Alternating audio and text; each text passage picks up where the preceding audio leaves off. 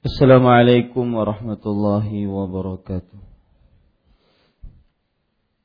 بسم الله الرحمن الرحيم إن الحمد لله نحمده ونستعينه ونستغفره ونعوذ بالله من شرور أنفسنا وسيئات أعمالنا من يهده الله فلا مضل له ومن يضلل فلا هادي له. وأشهد أن لا إله إلا الله وحده لا شريك له. وأشهد أن محمدا عبده ورسوله. يا أيها الذين آمنوا اتقوا الله حق تقاته ولا تموتن إلا وأنتم مسلمون. يا أيها الناس اتقوا ربكم الذي خلقكم من نفس واحدة وخلق منها زوجها وبث منهما رجالا كثيرا ونساء واتقوا الله الذي تساءلون به والأرحام إن الله كان عليكم رقيبا يا أيها الذين آمنوا اتقوا الله وقولوا قولا سديدا يصلح لكم أعمالكم ويغفر لكم ذنوبكم ومن يطع الله ورسوله فقد فاز فوزا عظيما. أما بعد فإن أصدق الحديث كتاب الله وأحسن الهدي هدي محمد صلى الله عليه وعلى آله وسلم وشر الأمور محدثاتها وكل محدثة بدعة وكل بدعة ضلالة wa kulla dhalalatin finnar. Alhamdulillah kita bersyukur pada Allah Subhanahu wa taala pada hari ini Rabu setelah salat subuh 13 Rabiul Tsani 1438 Hijriah kita kembali memulai kajian rutin kitab Fiqhul Ad'iyati wal Adhkar yang ditulis oleh Fadilatul Syekh Abdul Razak bin Abdul Muhsin Al-Abbad hafizahullahu taala. Salawat dan salam semoga selalu Allah berikan kepada Nabi kita Muhammad sallallahu alaihi wa ala alihi wasallam pada keluarga beliau, para sahabat serta orang-orang yang mengikuti beliau sampai hari kiamat kelak. Dengan nama-nama Allah yang husna dan sifat-sifatnya yang ulia kita berdoa Allahumma inna nas'aluka ilman nafi'an wa rizqan tayyiban wa amalan mutaqabbala. Wahai Allah sungguhnya kami mohon kepada Engkau ilmu yang bermanfaat rezeki yang baik dan amal yang diterima. Amin ya rabbal alamin para ikhwah dan akhwat, bapak dan ibu, saudara-saudari yang dimuliakan oleh Allah Subhanahu wa taala. Kita sudah sampai kepada bab yang ke-29 yaitu penulis mengucapkan pada bab ini fadailul kalimatil arba'i subhanallah walhamdulillah wala ilaha illallah wallahu akbar. Keutamaan kalimat yang empat Subhanallah walhamdulillah wa la ilaha illallah wallahu akbar. Pada bab ini kita sudah membaca dua poin dari keutamaan zikir ini. Dan sering diingatkan oleh para ulama bahwa seorang muslim hendaknya ketika beramal ibadah maka mencari amalan yang paling utama dibandingkan amalan-amalan utama lainnya. Begitu juga berzikir. Di sana ada bacaan-bacaan zikir yang paling utama dibandingkan zikir-zikir utama lainnya. Ini adalah gaya hidup nya para sahabat Nabi radhiyallahu anhu. Ini adalah contoh yang dicontohkan oleh para salafus saleh dalam beramal ibadah mereka senantiasa mencari amalan yang paling utama setelah mereka menyelidiki dan meneliti mana amalan-amalan yang utama. Termasuk di dalamnya zikir yang kita bicarakan pada pada pagi ini. Zikir yang paling utama adalah ucapan subhanallah walhamdulillah wala ilaha illallah wallahu akbar. Ini salah satu zikir yang utama dari sekian banyak lafal zikir yang utama.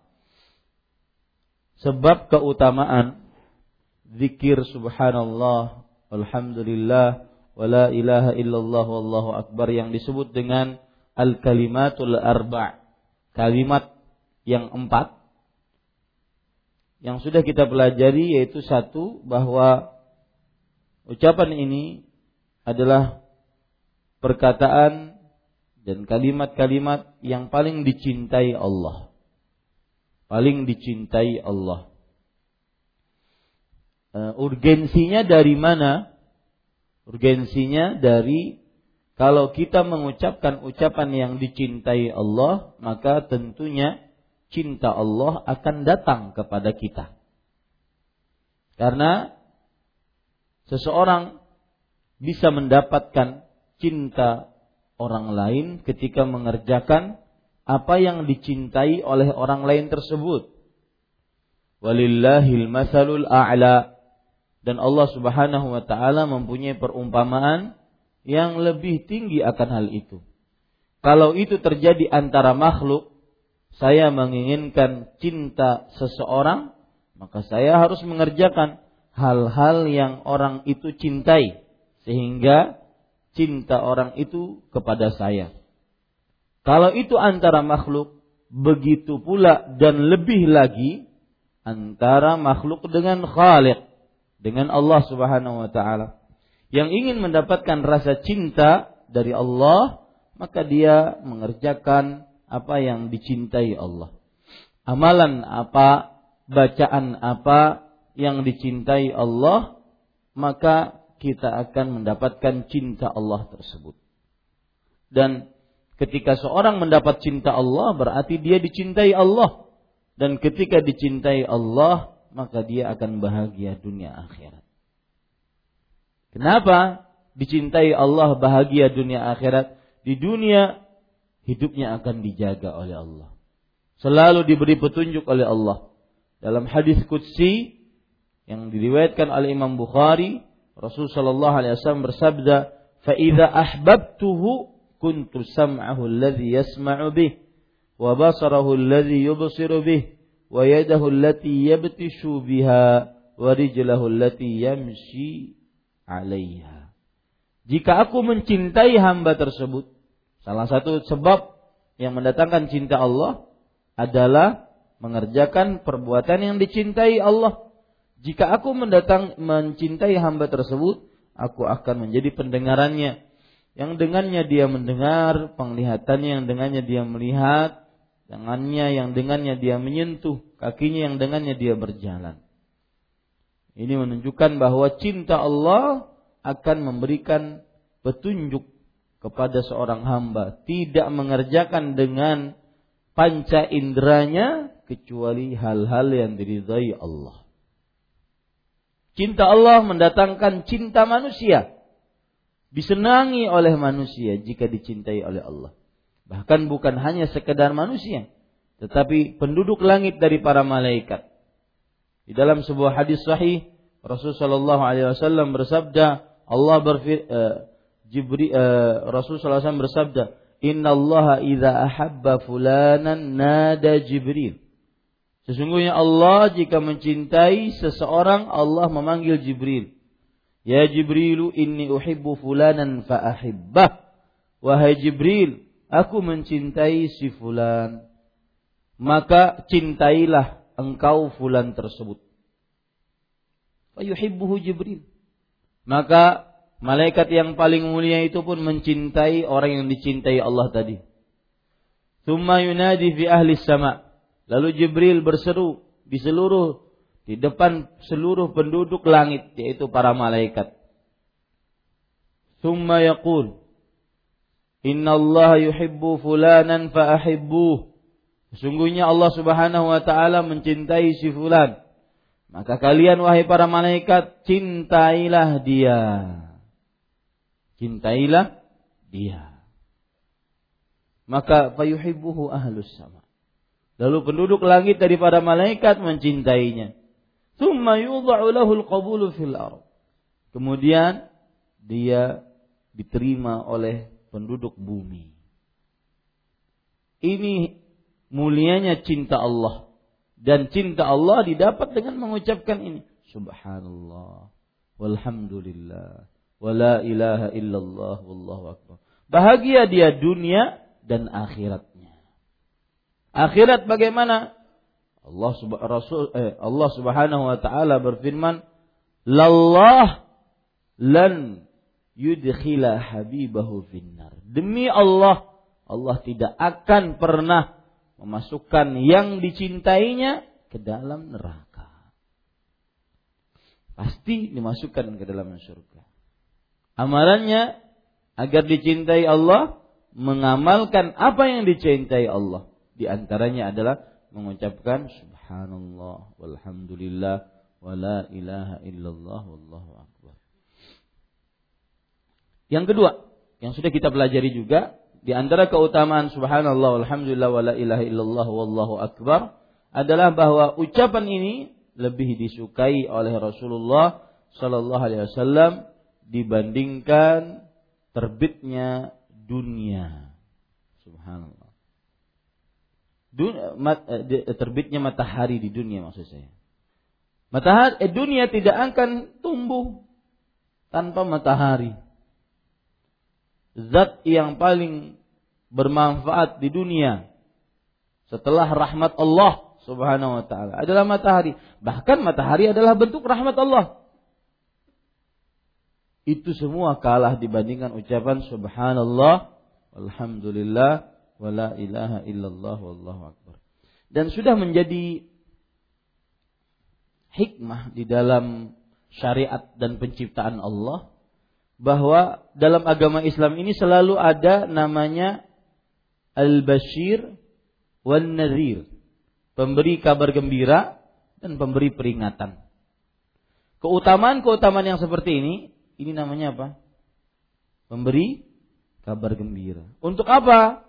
Disebutkan pemberi-pemberi kabar gembira ini agar semangat beramal. Agar semangat beramal. Al-Bashir sekarang kita bahas yang ketiga. Penulis mengatakan, "Wa min fadailihinna ma thabata fi musnadil Imam Ahmad wa syu'abil iman lil Baihaqi bi isnadin jayyidin an Asim ibn Bahdal an Asim ibn Bahdalah an Abi Salih an Ummi Hani binti Abi Talib radhiyallahu anha qalat مر مر بي رسول الله صلى الله عليه وسلم فقلت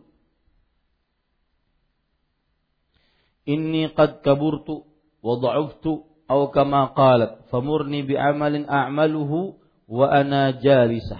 قال سبح الله مئة تسبيحة فإنها تعدل لك مئة رقبة تعتقينها من ولد إسماعيل واحمد الله مئة تحميدة. تعدل لك مئة فرس مسرجة ملجمة تحملين عليها في سبيل الله. وكبر الله مئة تكبيرة فإنها تعدل لك مئة بدنة مقلدة متقبلة. وهلل مئة تهليلة. قال ابن الخلف الراوي عن عاصم أحسبه قال تملأ ما بين السماء والأرض ولا يرفع يومئذ لأحد عمل illa an ya'tiya bimithli ma ma ataiti bih. Qala al-Munziri rawahu Ahmad bi isnadin hasan wa hasna wa hassana isnadahu al-Allamah al-Albani hafizahullahu taala. Di antara keutamaannya apa yang tercantum dalam Musnad Imam Ahmad dan Syu'abul Iman karya Al-Baihaqi. Imam Ahmad punya kitab namanya Musnad. Musnad adalah kitab hadis yang mengumpulkan hadis-hadis Rasulullah berdasarkan nama sahabat. Misalkan sahabat Abu Hurairah yang meriwayatkan hadis beliau sekian ribu hadis.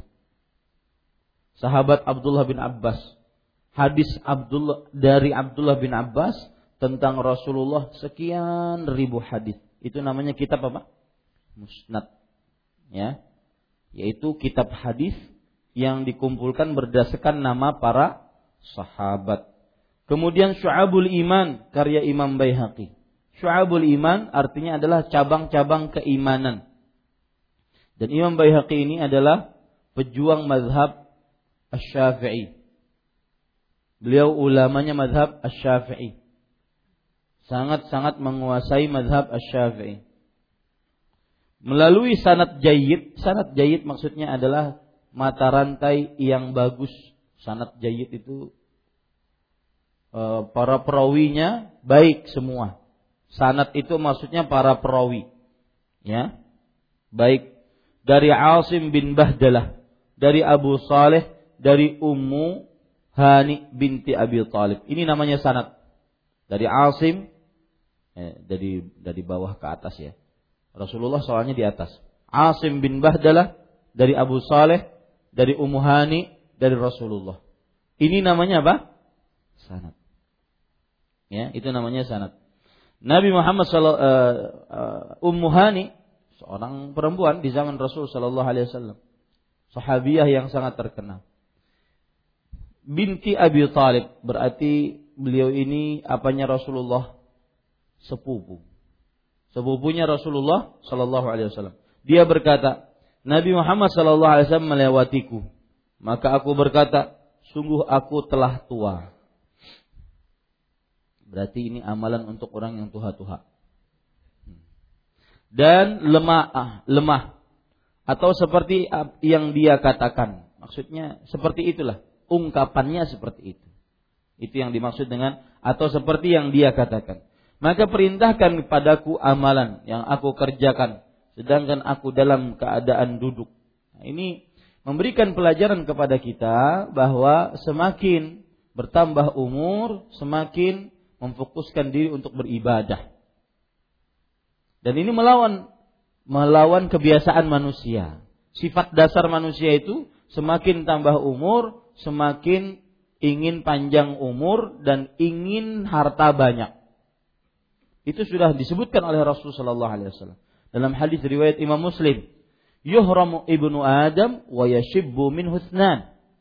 Anak Adam semakin tua, tetapi semakin muda darinya dua hal. Jadi semakin tua, semakin umur 40, 50, semakin banyak keluar kota mencari duit. semakin banyak, ya, semakin banyak dagangannya, semakin banyak cabangnya.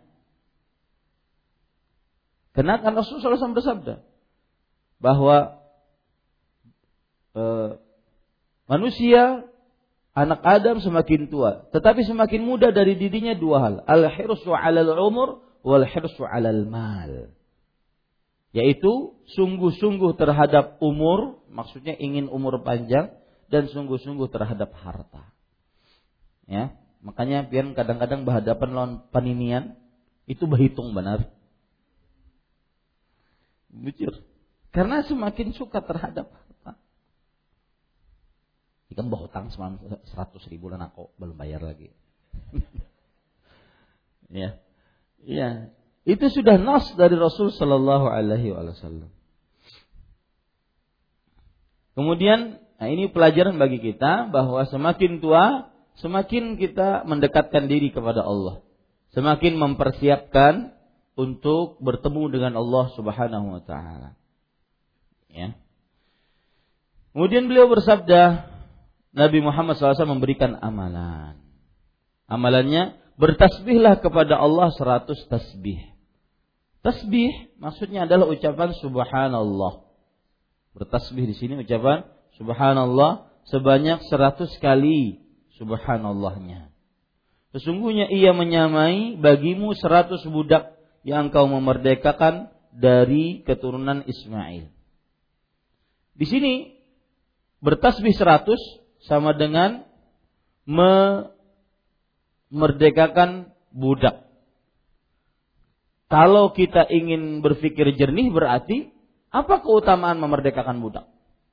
Bertasbih 100 sama dengan memerdekakan 100 budak. Otomatis kita ingin tahu apa keistimewaan memerdekakan budak sehingga kita tahu keutamaan mengucapkan subhanallah sebanyak 100 kali ini.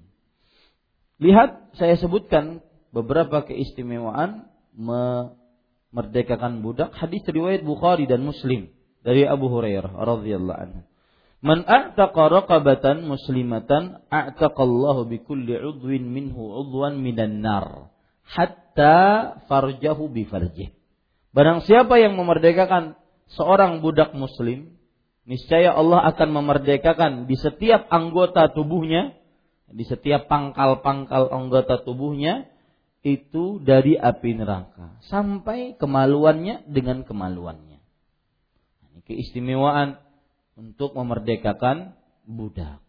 Di antara hadis yang lain riwayat Imam Ahmad, "Man a'ana mujahidan fi sabilillah aw ghariman fi usratih aw mukataban fi raqabatih Adallahu fi dhillih yawma la dhilla illa dhilluh. Siapa yang menolong seorang mujahid di dalam berperang di jalan Allah maksudnya membiayainya atau ghariman fi usratih atau orang yang sulit bayar hutang dia tundakah dia ikut bayarkankah hutangnya atau seorang budak yang ingin memerdekakan dirinya dia harus bayar kepada majikannya kemudian ditolong orang ini maka yang menolong ini niscaya Allah akan naungi dia pada hari yang tidak ada naungan kecuali naungannya Allah Subhanahu wa taala. Ini dua keutamaan memerdekakan budak. Maka orang yang mengucapkan subhanallah, dia akan seperti memerdekakan bukan satu budak. Berarti berapa? Seratus budak. Subhanallah, subhanallah. Ini para ikhwan dirahmati oleh Allah Subhanahu wa taala. Itu keutamaan memerdekakan budak. Jadi setiap anggota tubuh dia dimerdekakan dari api neraka sebagaimana dia memerdekakan orang lain dari perbudakan. Al jaza min jinsil amal. Itu kaidah, Pak.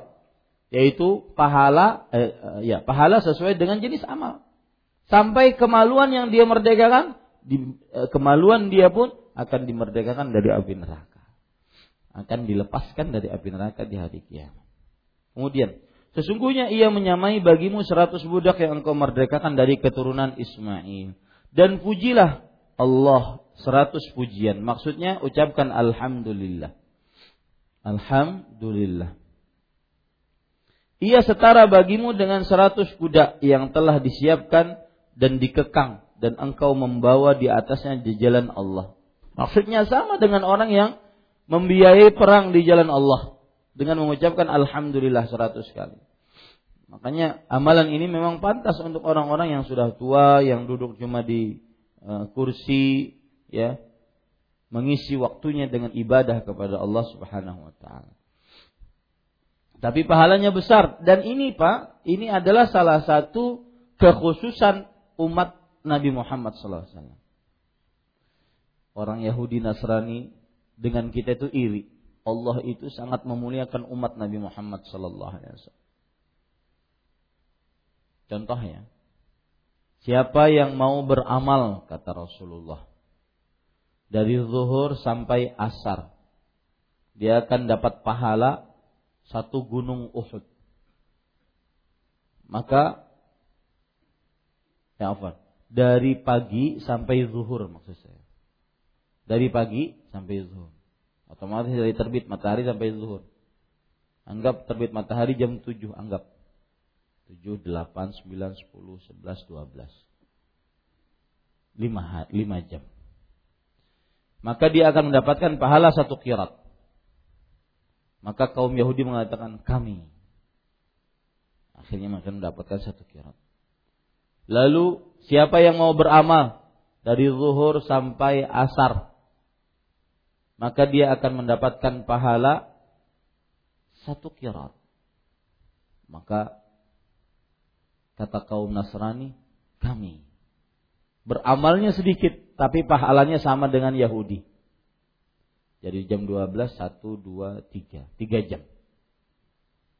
Lalu kata Rasul Shallallahu Alaihi Wasallam, Siapa yang mau beramal dari asar sampai maghrib, pahalanya mendapatkan dua kirat. Maka itulah kalian umat Nabi Muhammad. Kaum Yahudi marah. Kok kami paling banyak amalnya cuma dapat satu kirat? Satu kirat itu seperti gunung Uhud. Gunung Uhud dari ujung barat ke ujung timur sekitar 8 kilo. Dari permukaan tanah sampai puncaknya sekitar 300 meter. Gunung Uhud.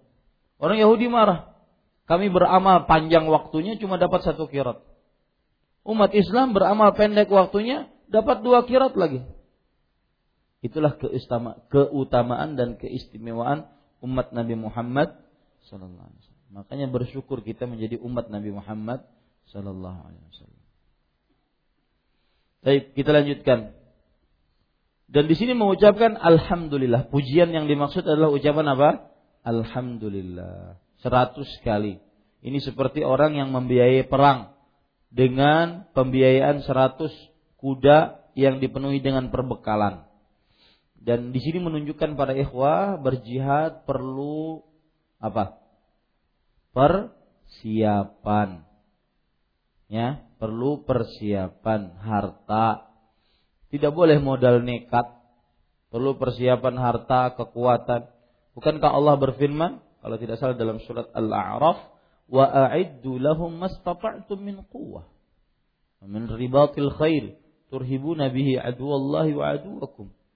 dan siapkan untuk kaum muslimin apa yang sanggup kalian siapkan untuk uh, kekuatan yang memberikan rasa takut kepada musuh Allah dan musuh kalian. Maka para ikhwah yang dirahmati oleh Allah, ini adalah pelajaran dari hadis ini bahwa berperang memerlukan modal, tidak boleh dengan modal nekat. Lalu bertakbirlah kepada Allah seratus takbir. Sungguh ia bagimu setara seratus unta yang telah diikat dan diterima kurbannya. Bertakbir maksudnya mengucapkan Allahu Akbar. Ini seperti setara orang yang berkurban dengan seratus onta. Subhanallah. Kemudian bertahlillah seratus tahlil. Ya. Maka Ibnu Khalaf yang meriwayat perawi dari Asim dari Asim di, di awal tadi jadi Asim bin Bahdalah kemudian Abu Saleh Ummu Hani Rasulullah nah di sini Asim di bawahnya ini ada seorang perawi namanya Ibnu Khalaf Ibnu Khalaf yang meriwayatkan dari Asim berkata aku kira dia mengatakan memenuhi apa yang ada di langit dan di bumi dan kenapa sampai ada Ibnu Khalaf perawi dari Asim berkata itu namanya ketelitian Para ulama hadis itu orang-orang yang sangat teliti dalam meriwayatkan hadis. Memenuhi keutamaan tahlil la ilaha illallah itu memenuhi apa yang ada di langit dan di bumi. Dan tidak diangkat pada hari itu suatu amalan bagi seseorang kecuali dia mengerjakan seperti yang engkau kerjakan. Maksudnya adalah ucapan la ilaha illallah itu berat beratnya pahalanya seperti seluas langit dan bumi. Satu la ilaha illallah. Bagaimana sepuluh yang kita baca setiap habis selesai sholat subuh atau sholat maghrib. Bagaimana seratus yang merupakan zikir pagi dan. La ilaha illallah wahdahu la syarika. Ya. Satu kali saja eh, seratus kali itu senilai dengan seluas langit dan bumi. Ya. Kemudian tidak ada yang bisa mengalahkan amalan tersebut kecuali orang yang mengamalkan seperti amalan ini. Ini para ikhwah. Al-Munziri berkata diriwayatkan oleh Imam Ahmad dengan sanad yang hasan, lalu sanadnya dinyatakan hasan oleh Al-Allamah Al-Albani rahimahullah. Ini penekanan dari Syekh Abdul Razak bahwa hadis ini sahih, jangan takut kerjakan. Ya, hadis ini sahih dan jangan takut kerjakanlah. Maka berarti kita mengucapkannya ini seratus kali per hari. Kapan Ustaz? Siang, pagi, sore, malam, per hari, nggak ada batasan. Subhanallah walhamdulillah wala ilaha illallah wallahu akbar.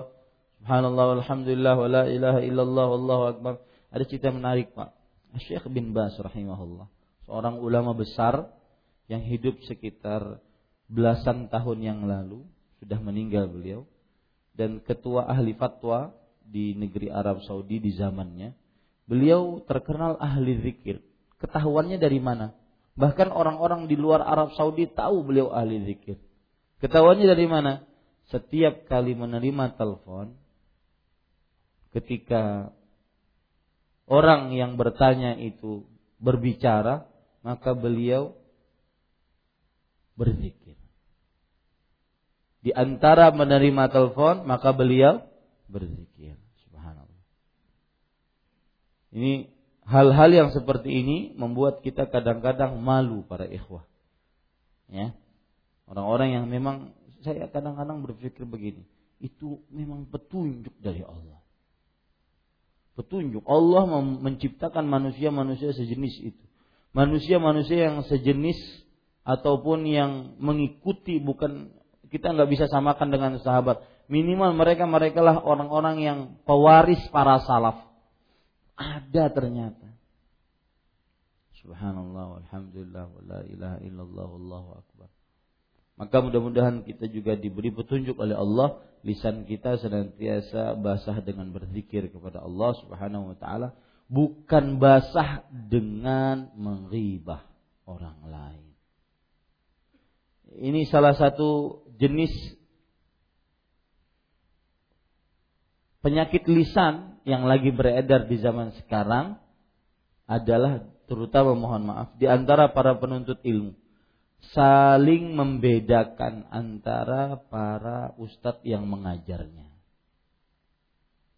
Maka jangan ya akhi, bersihkan hati, terima ilmunya. Semua orang mempunyai kelebihan dan kekurangan masing-masing. Dan kelebihan dan kekurangan masing-masing yang kita lihat dari orang tersebut adalah sebatas pengetahuan kita.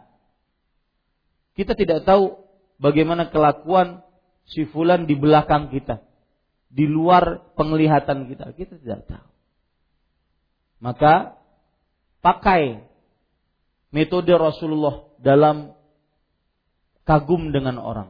Ahbib habibaka haunan ma. Cintai kawanmu secukupnya. Asa an yubghidaka yauman ma. Mungkin dia akan memar memarahimu pada suatu hari. Mungkin akan jadi musuh suatu hari. Wa abghid ma dan musuhi musuhmu secukupnya. Asa an yuhibbaka ma. Mungkin dia akan menjadi teman yang mencintaimu pada suatu hari. Ini para ikhwah, hati-hati itu penyakit hati yang ditularkan melalui lisan. Aku kalau kada Ustaz Fulan kada hadir pang. Pina kada serak aku. Ini hati-hati. Ya. Ini para ikhwan yang dirahmati oleh Allah Subhanahu wa taala. Karena selama yang mengajarkan itu adalah yang diajarkan itu Al-Qur'an dan hadis, maka terima. Karena itu ilmu ya yang Allah berikan kepada seseorang ingin disampaikan kepada orang lain. Berarti orang yang tidak mau belajar maka dia membodohi dirinya sendiri, menghalangi dirinya sendiri dari kebaikan hanya sebatas karena membeda-bedakan dengan yang mengajarnya. Saya sering mengatakan bahwa para ulama mempunyai kelebihan masing-masing. Di zaman imam yang empat, Abu Hanifah, Imam Malik, Imam Syafi'i, Imam Ahmad, itu banyak ulama-ulama yang mereka sekaliber imam yang empat ini.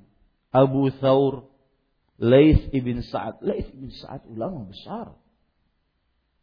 Ya. Tetapi kenapa yang terkenal imam yang empat ini? Itulah Allah ingin memberikan jalan kepada kaum muslimin bahwa jika Anda ingin belajar fikih, belajarlah dari imam yang empat ini. Bahkan imam yang empat menukil perkataan-perkataan ulama lain yang kita mungkin tidak mengenalnya dengan baik sebaik kita mengenal imam yang empat tersebut karena itulah Allah uh, karena itu semua adalah pemberian Allah Subhanahu wa taala Ya, ini hati-hati para ikhwah. Kemudian penulis mengatakan, "Wa ta'ammal hadha thawab al-'azim al-mutarattibi 'ala ha'ula'il kalimat." Faman sabbaha Allah mi'ah ay qala subhanallah mi'ata marrah fa innahu ta'di fa innaha ta'dilu idqara mi'ati raqabah min walad Ismail. Wa khassa bani Ismail bidzikr li'annahum asyrafil arabi nasaban nasaban. Tuh subhanallah. Perhatikan ini. Perhatikanlah pahala agung yang disiapkan dengan sebab kalimat-kalimat itu. Barang siapa bertasbih kepada Allah seratus kali, yakni mengucapkan subhanallah seratus kali, maka ia sama dengan memerdekakan seratus budak dari keturunan Ismail. Lalu disebutkan keturunan Ismail secara khusus karena mereka adalah orang Arab yang paling mulia nasabnya. Nah, ini berarti ada tujuan Rasulullah SAW menyebutkan kata-kata keturunan Ismail. Ada tujuan. Karena asyrafil arabi nasaban. Orang Arab yang paling tinggi nasabnya.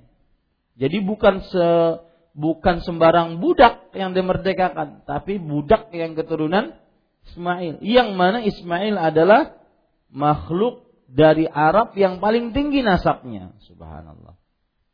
Ya, ini para ikhwah.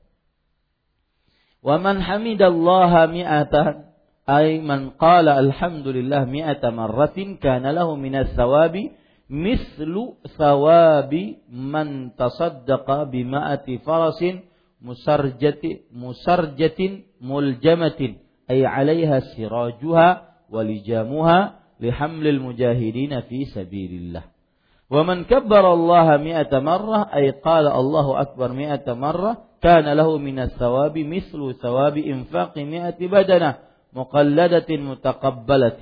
ومن هلل مئة أي قال لا إله إلا الله مئة مرة فإنها تملأ ما بين السماء والأرض. ولا يرفع لأحد عمل amalun illa an بمثل ما أتى به. Kemudian siapa yang memuji Allah seratus kali, yakni mengucapkan alhamdulillah. Syekh di sini hanya menjelaskan apa yang dimaksud dengan memuji, apa yang dimaksud dengan bertakbir begitu ya.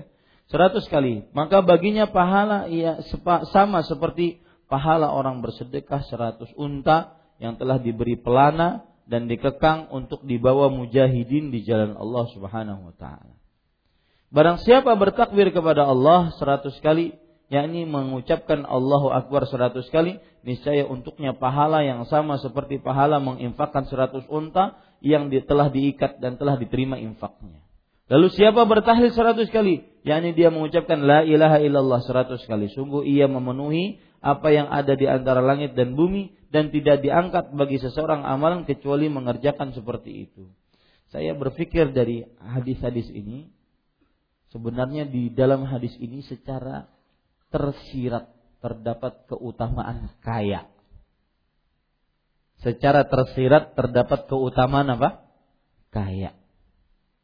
Karena lihat, yang bertasbih subhanallah itu seperti orang yang apa? Merdekakan budak. Memerdekakan budak butuh uang tidak? Betul. Yang bertakbir, eh, yang apa? Subhanallah walhamd. Yang bertahmid seratus kali, alhamdulillah. Seperti apa? Memberikan seratus onta yang digunakan untuk mujahid. Ini perlu uang tidak? Perlu harta yang subhanallah alhamdulillah Allah bertakbir seratus kali seperti berkorban onta seratus onta ini perlu uang atau tidak perlu kurban satu sapi saja atau sepertujuh sapi saja di sini menyicil sudah selesai kalau cicilannya? Belum lah. Ini perlu perlu uang. Lihat itu keutamaan kaya. Maka orang kaya jangan merasa pesimis dengan kekayaannya. Ya, ada kadang-kadang orang ketika membaca hadis-hadis tentang orang miskin masuk ke dalam surga sebelum orang kaya 500 tahun. Maka ya kok? Maka jangan, jangan pesimis. Kekayaan Anda yang akan membawa Anda lebih dahulu dibandingkan orang-orang miskin. Karena orang-orang miskin tersebut tidak bisa beribadah kecuali dengan kekayaan Anda. Bahkan subhanallah kadang-kadang orang-orang yang misalkan membiayai dakwah Nih Ustadz pergi ya ke Papua, nih ulun kasih tiket, ini biaya selama perjalanan. Di Papua Sidin dihadang oleh bukan bukan koteka yang menghadang. Dihadang oleh macam-macam. Ya. Yang diluaskan rezekinya antang-antang aja makan untuk di sini Sidin. Dapat pahala. Ya, ustadznya berhadapan dengan orang yang mencela dakwahnya, orang yang menghina dakwahnya, yang membiayai tadi dapat pahala. Subhanallah. Enak kan jadi orang kaya? Ya, bangun masjid. Selama masjid tersebut digunakan, selama itu pahala mengalir padanya. Meskipun sudah tujuh turunan, meskipun dia sudah jadi satu tulang ekor. Makanya kerja agar menjadi orang kaya. Tapi setelah menjadi orang kaya, jangan kekayaannya ada pada hatinya. Ini masalah kalau sudah bekerja, keasikan, sudah lupa dia tujuan untuk menjadi kaya tadi. Ini para ikhwah yang dirahmati. Dan yang tersirat juga dari makna hadis ini adalah pelipur lara bagi orang yang disempitkan rezekinya. Yang tidak bisa bersedekah, amalkan ini.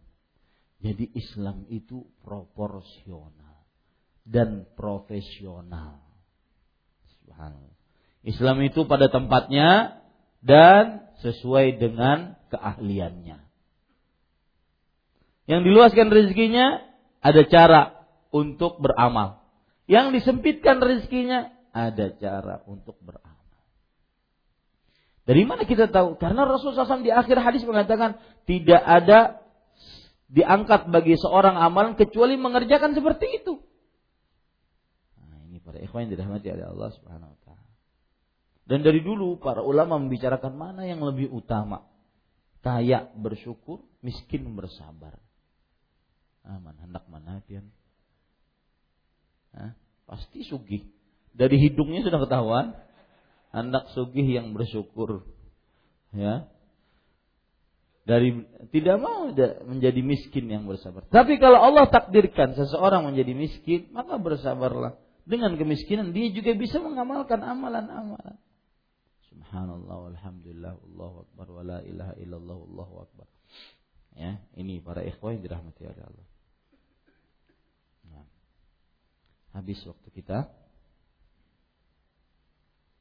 Ya, cukup kiranya yang bisa kita sampaikan pada kesempatan kali ini. Wallahu alam wa sallallahu nabi Muhammad walhamdulillahirabbil alamin. Dan saya berpesan sebelum saya tutup ada perkataan menarik saya baca buku judulnya Samratul Ilm Al-Amal. Buahnya ilmu beramal. Ketika kita mengetahui seperti ini, maka diamalkan. Dan ada kaedah disebutkan oleh para ulama dalam perkara mengamalkan ini. Semakin seseorang tinggi derajat keilmuannya, semakin besar dosanya jika tidak diamalkan hati-hati. Umma Ustadz usah belajar ya kita kita. Ya, nggak usah belajar kalau gitu. Maka jawabannya bagaimana? Anda tidak punya ilmu, eh tidak belajar berarti tidak punya ilmu. Tidak punya ilmu tidak bisa beramal. Sedangkan Anda diciptakan untuk beramal, beribadah. Ya, itu kaidah disebutkan oleh para ulama dalam mengamalkan amal. Semakin de tinggi derajat keilmuan seseorang, semakin besar paha dosanya jika tidak diamalkan. Ya, ini yang kayak bebandir di hadapan pian yang menyuruh orang kada diamalkan, uh sidin paling sakit nanti di akhirat. Naudzubillah. Kan ada hadisnya yang masuk ke dalam neraka, kemudian ususnya semua keluar, ya kemudian dia berputar-putar seperti putar-putar keledai. Kemudian dikerumuni oleh penghuni neraka.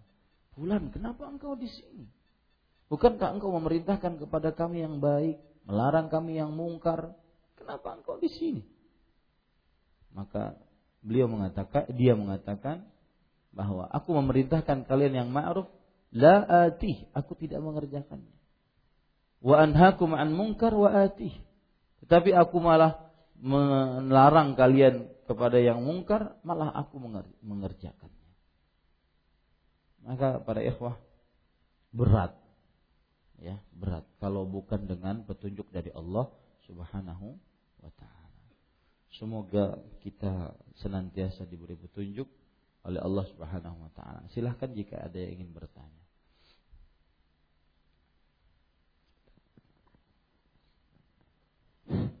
Bismillah. Ya. Uh, amalan membaca subhanallah walhamdulillah wala ilaha illallah wallahu akbar. Saya pernah dengar juga kan itu bisa mengganti zikir setelah salat fardu subhanallah walhamdulillah Allahu akbar 33 kali. Itu kalau nggak salah saya pernah dengar disahihkan oleh Syekh Albani. Nah, apakah ini bisa kita amalkan? Demikian satu lagi Ustaz. Uh, kita sholat fardu isya setelah sholat fardu isya kan ada bada isya dua rakaat. Nah saya pernah dengar juga kalau dikerjakan ditambah empat rakaat itu akan mendapatkan pahalanya seperti pahala mendapatkan Lailatul Qadar. Itu kalau nggak hilap juga disahihkan atau dihasan sahihkan oleh Syekh Albani. Apakah ini benar ada hadisnya saat demikian? Dua hadis yang Bapak sebutkan saya tidak tahu belum pernah mendengar sebelumnya. Subhanallah alhamdulillah wa la ilaha illallah Allahu akbar pengganti ya subhanallah 33 kali Allah alhamdulillah 33 kali Allahu akbar. Saya tidak tahu. Iya, saya tidak tahu itu. Coba nanti kita cek lagi. Yang kedua hadis tentang menambah rawatib ba'diyah setelah sholat isya uh, seperti pahalanya sekian-sekian saya juga tidak tahu. Mungkin nanti kita cek lagi. Allah. Silakan. Kasih.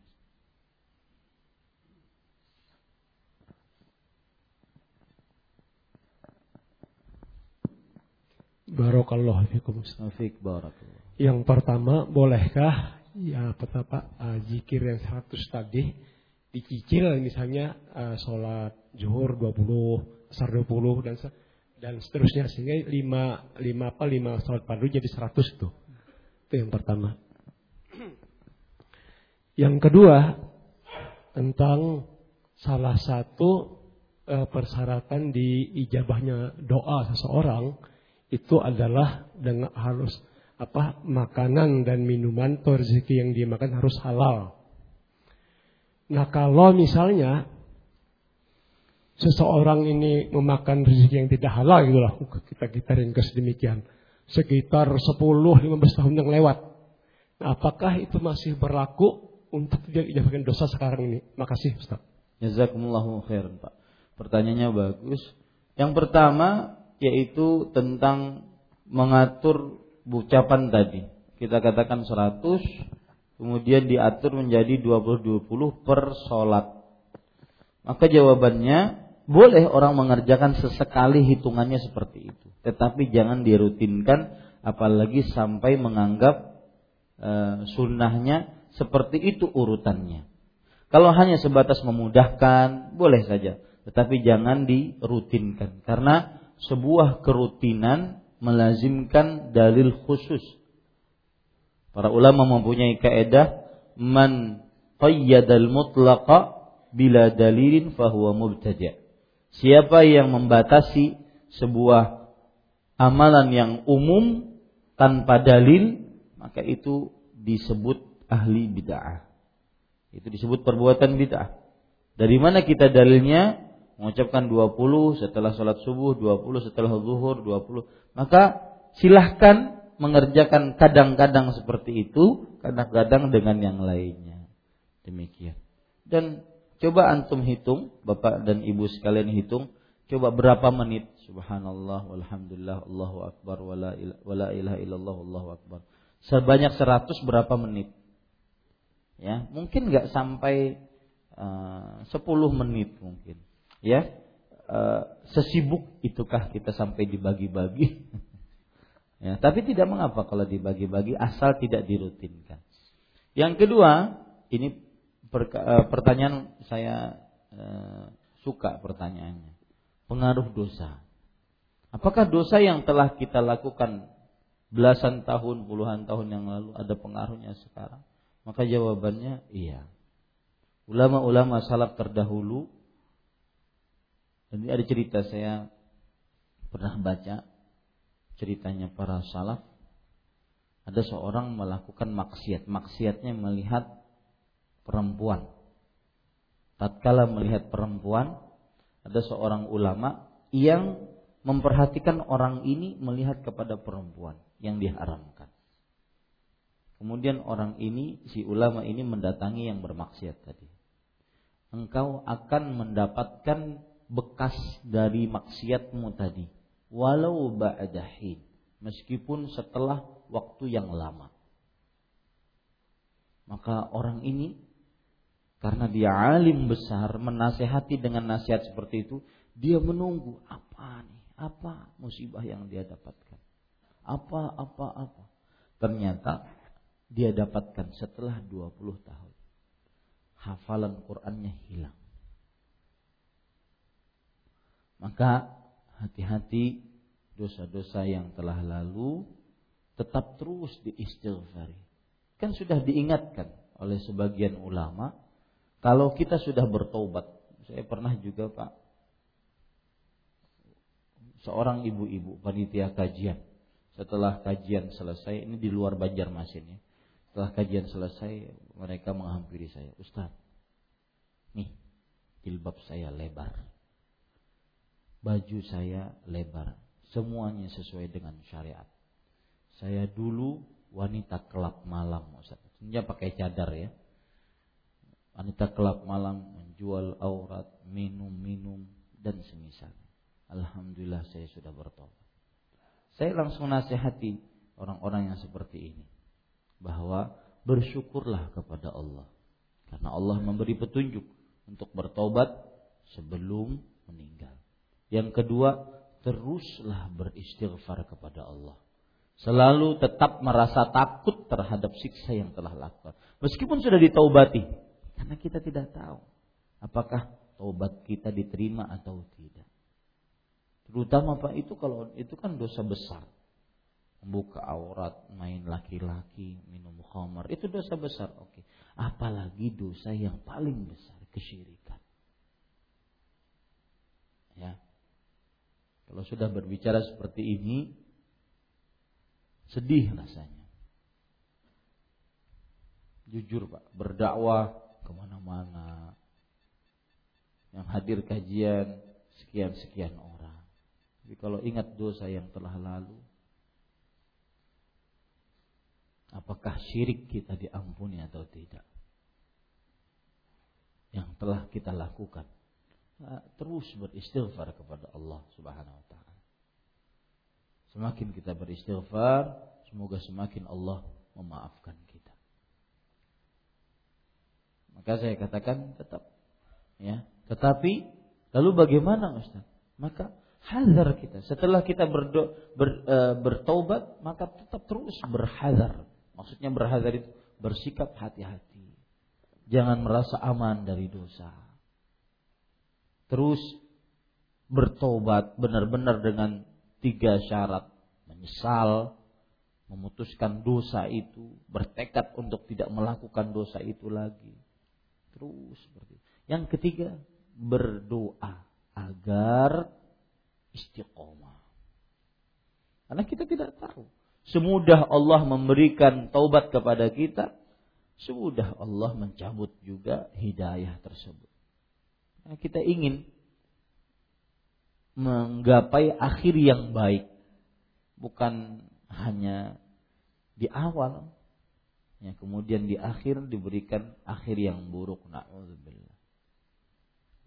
itu Pak mudah-mudahan bermanfaat. Wallahu a'lam. Cukup kiranya.